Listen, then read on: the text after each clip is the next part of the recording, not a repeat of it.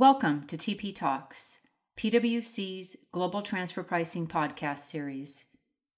My name is Dana Hart, and we welcome you to our next episode in a special series addressing transfer pricing readiness amid economic uncertainty. In today's episode, we will be discussing transfer pricing and associated pricing policies. With the abrupt change in economic conditions and likelihood for ongoing challenges, existing transfer pricing policies may no longer reflect economic realities. We will explore some of the issues being encountered and discuss alternatives to deal with the change. Joining me today to discuss this, I have Andrew Casley. Andrew is the transfer pricing leader for PwC UK. I also have Marco Fiaccadori. Marco is a transfer pricing partner with PwC US, and Mohammed Sarak transfer pricing leader for PwC in the Middle East. Andrew is our moderator for today, so Andrew, over to you.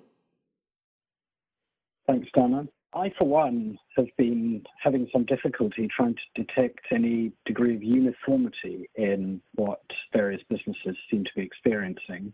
And I found it helpful to categorize the different things that uh, seem to be affecting people in three ways. There's the supply chain, and whether that's holding together. There's demand disruption, and for some people, demand is up, um, and for some, it's flat, and for a lot, it's, it's down. And then there's workforce, um, and that's actually getting everybody in place to keep both ends uh, functioning. A lot of the great patchwork quilt out there of what seems to be happening to people seems to arise from the different combinations of those things that they're suffering. And that therefore means that there will be different TP things to think about and issues um, to face. Um, Marco, does that resonate with you in terms of what you're seeing?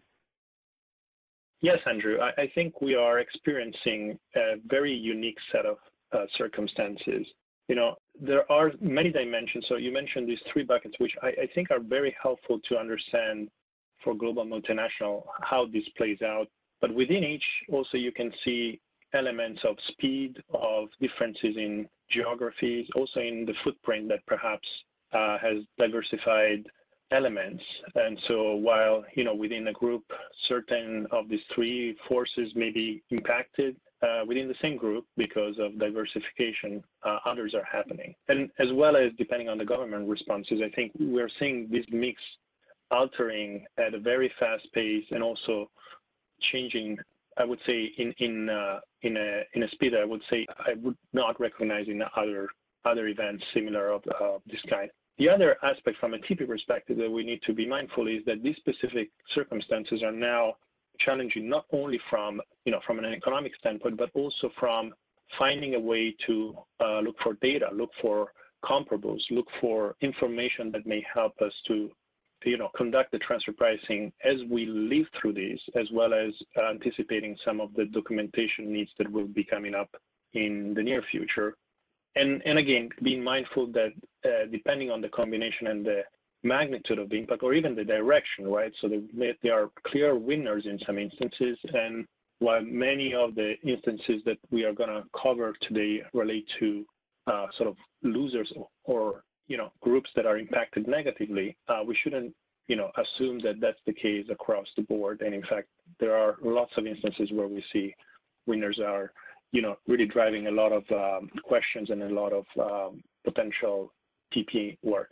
Uh, the point is that, you know, we need to be very specific around first how to ground our uh, viewpoint with respect to evolving facts and two, how to bridge that with you know the current available information which may be limited and build that that bridge in a way that can be anticipated to be successful or at least to mitigate some of the risk in the back end. Thank you, Marco. Mohammed, if you were to look at, let's say, demand disruption for those that are adversely affected, what factors in particular do you think you pick out um, for people to look at? Well, I think Andrew we have to look at the fundamentals of the tax strategy of the business and the transfer pricing strategy of the business in terms of dealing with demand side shock. So ordinarily, many businesses already have a long-term tax strategy, or at least should have, or and a transfer pricing strategy which underpins their transfer pricing policy. And so we have to also make sure that businesses distinguish between short-term and immediate changes and then medium to longer term changes and make sure that that is properly reflected in the overall strategy. So in the short term, you've mentioned already some of the shocks, Andrew, and indeed in the second quarter of this year and then through likely the third quarter, fourth quarter, many businesses will be suffering uh, extraordinary shocks in terms of costs, in terms of revenues, undoubtedly. But there are also associated with those shocks specific issues, some of which you've mentioned, including supply chain disruption, including impacts on the workforce. Now, those issues need to be dealt with in the short term in isolation because there would be key business decisions that will be made, and tax cannot be divorced from those business decisions. So in the short term, for example, when dealing with workforce-related issues, it's important that tax and transfer pricing issues are also embedded in those discussions. And then in the medium to longer term, aside from dealing with those shorter term issues, when we're talking about revenue shock, most businesses, as I said, will already have a medium to long term strategy. So the principle of consistency is key. And understanding whether the shocks mean that the strategy needs a major overhaul is also a, key question to ask. Or is it the case that the business disruption means that the strategy still remains intact, but we're talking about changes to the strategy, changes to the transfer pricing policy that are more incremental? And only by really getting to grips with the shorter term impacts and understanding how that links to the medium to longer term strategy, can these types of questions be answered and then decisions be made in respect of dealing with the overall transfer pricing and tax strategy. So it's a bit of a complicated response, Andrew, but because I think there are so many different moving pieces affecting businesses right now, I think it is important to distinguish between the short term and the long term. That's a really interesting point, I think, that because the government interventions and other factors that Marco was saying needed to be taken into account probably associated with the short-term strategy. Are you inviting us to distinguish between a crisis, which is what we're in right now, and the medium to longer term impact, which may be a recession as opposed to a pandemic, if you see what I mean? Yes, Andrew, I think that's correct. Um, I think the immediate need is to deal with the shorter term impacts and then consider the longer term strategy. And Marco, you mentioned government intervention when you spoke first. Uh, how do you think that impacts, if that's a crisis issue, a short term issue, as, as Mohammed's suggesting, and how, how do we take that into account? Well, um, it's definitely uh, a short-term issue as we live it through uh, today, but it has long-term consequences and it's going to also influence the long-term circumstances. So actually, if you think about within the past four months or five months, you know, the back issue just develop, right? So it was first a supply chain shock, mostly driven by China and Asia Pac, which then translated and moved towards uh, a demand shock and then a individual people displacement shock due to the lockdowns. And, and now we're in a phase where, you know, some of these restrictions are being relieved, but still the mechanics and sort of the normal dynamics is changing. Government is responding. And what we can now foresee is definitely governments will be in need of revenues. And this will put a lot of pressure on corporate with respect to positioning future audit that will likely be under severe scrutiny just for the forces at play in terms of you know uh, collection of revenue. The second is the, the responses that the government will put in place will drive some of the incentives that groups are uh, now looking into whether it's for cash or for attributes or for other uh, redesigning, you know, we, we are seeing definitely a supply chain redefinition, you know, as, as a result of this. And I think going back to the strategy, um, there is more of an immediate urgency response that uh, I think taxpayers and engineering groups have started uh, grabbing and they are uh, putting in place, you know, sort of a framework to deal with it. But there is also a reassessment of you know, important levers, you know, where the footprint should move, how the IP should be owned, the people and the individuals employed, where they should be located, Uh, what are also the counterparts with respect to government in incentives? And this will play for, I, I, would say, many years to come and will influence how the uh, the landscape will evolve as we continue to go through this uh, this journey. In the longer run, then, Marco, you first off you mentioned the tax audits that we can be sure are coming because the governments will all need money. It dawns on me that when those tax audits come, it will not be this year that's under audit. It will be 16, 17, or 18. Mohammed, is that what you meant when you were talking about the importance of consistency with the group's overall TP policy? Absolutely, Andrew. So I think I couldn't agree with Marco more that undoubtedly we are going to see an increase in the level of audits as many governments around the world face a huge amount of fiscal pressure. And we were already seeing that trend in any case, but I'm sad to say I think the COVID crisis and post COVID will accelerate the urgency of governments to collect more revenues. And I think on a longer term basis, a key distinction that will be made by tax authorities upon audit will be the pre COVID era and the post COVID era.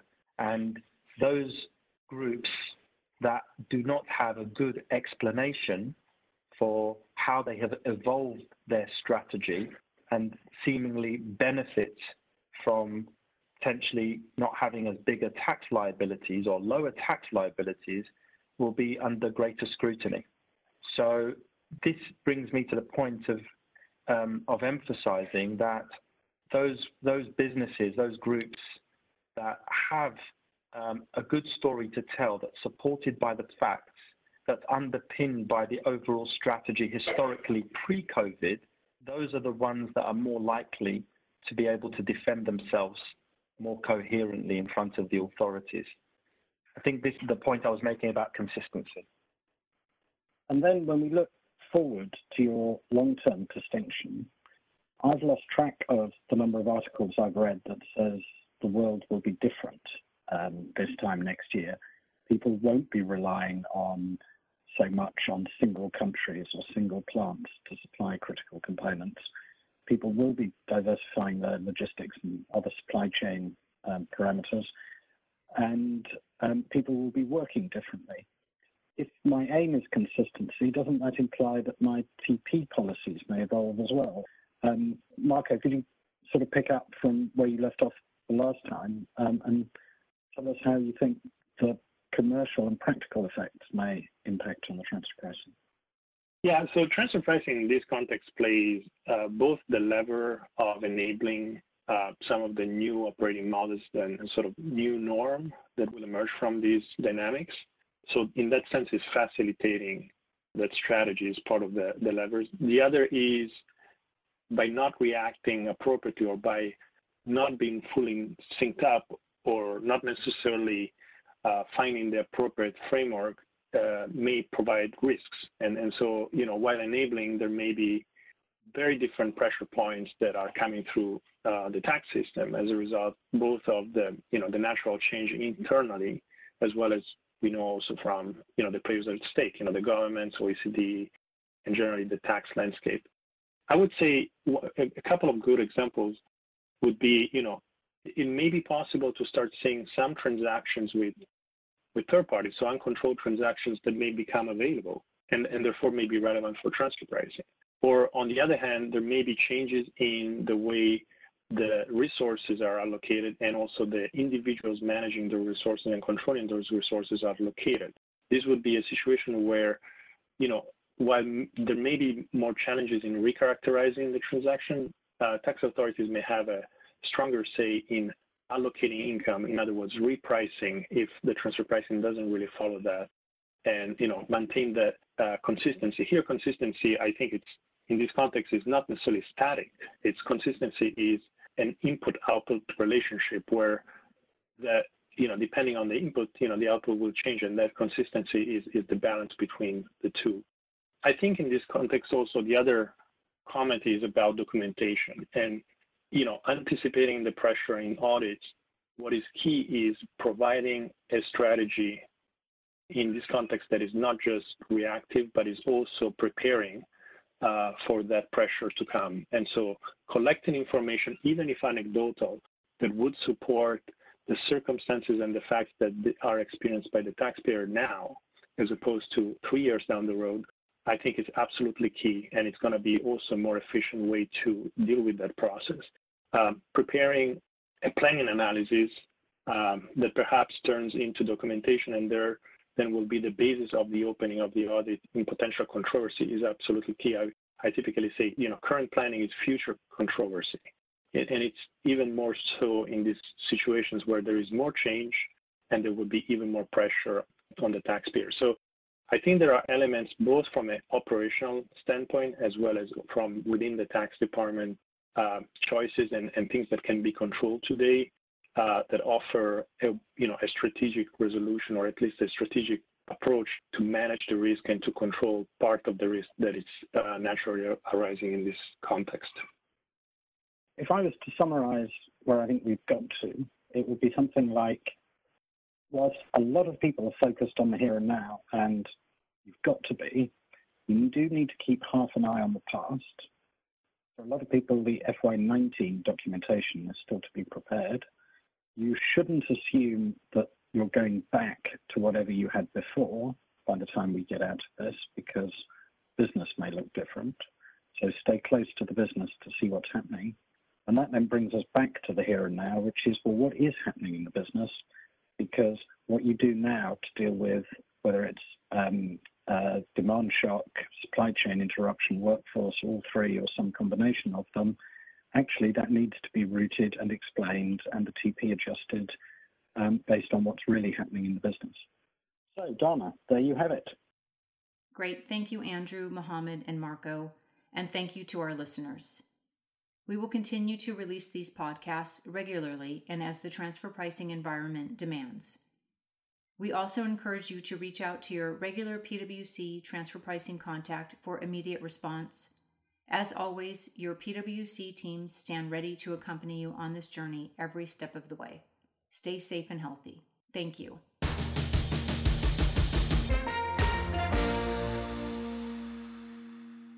This podcast is brought to you by PwC, all rights reserved. PwC refers to the U.S. member firm or one of its subsidiaries or affiliates and may sometimes refer to the PwC network. Each member firm is a separate legal entity please see www.pwc.com/structure for further details.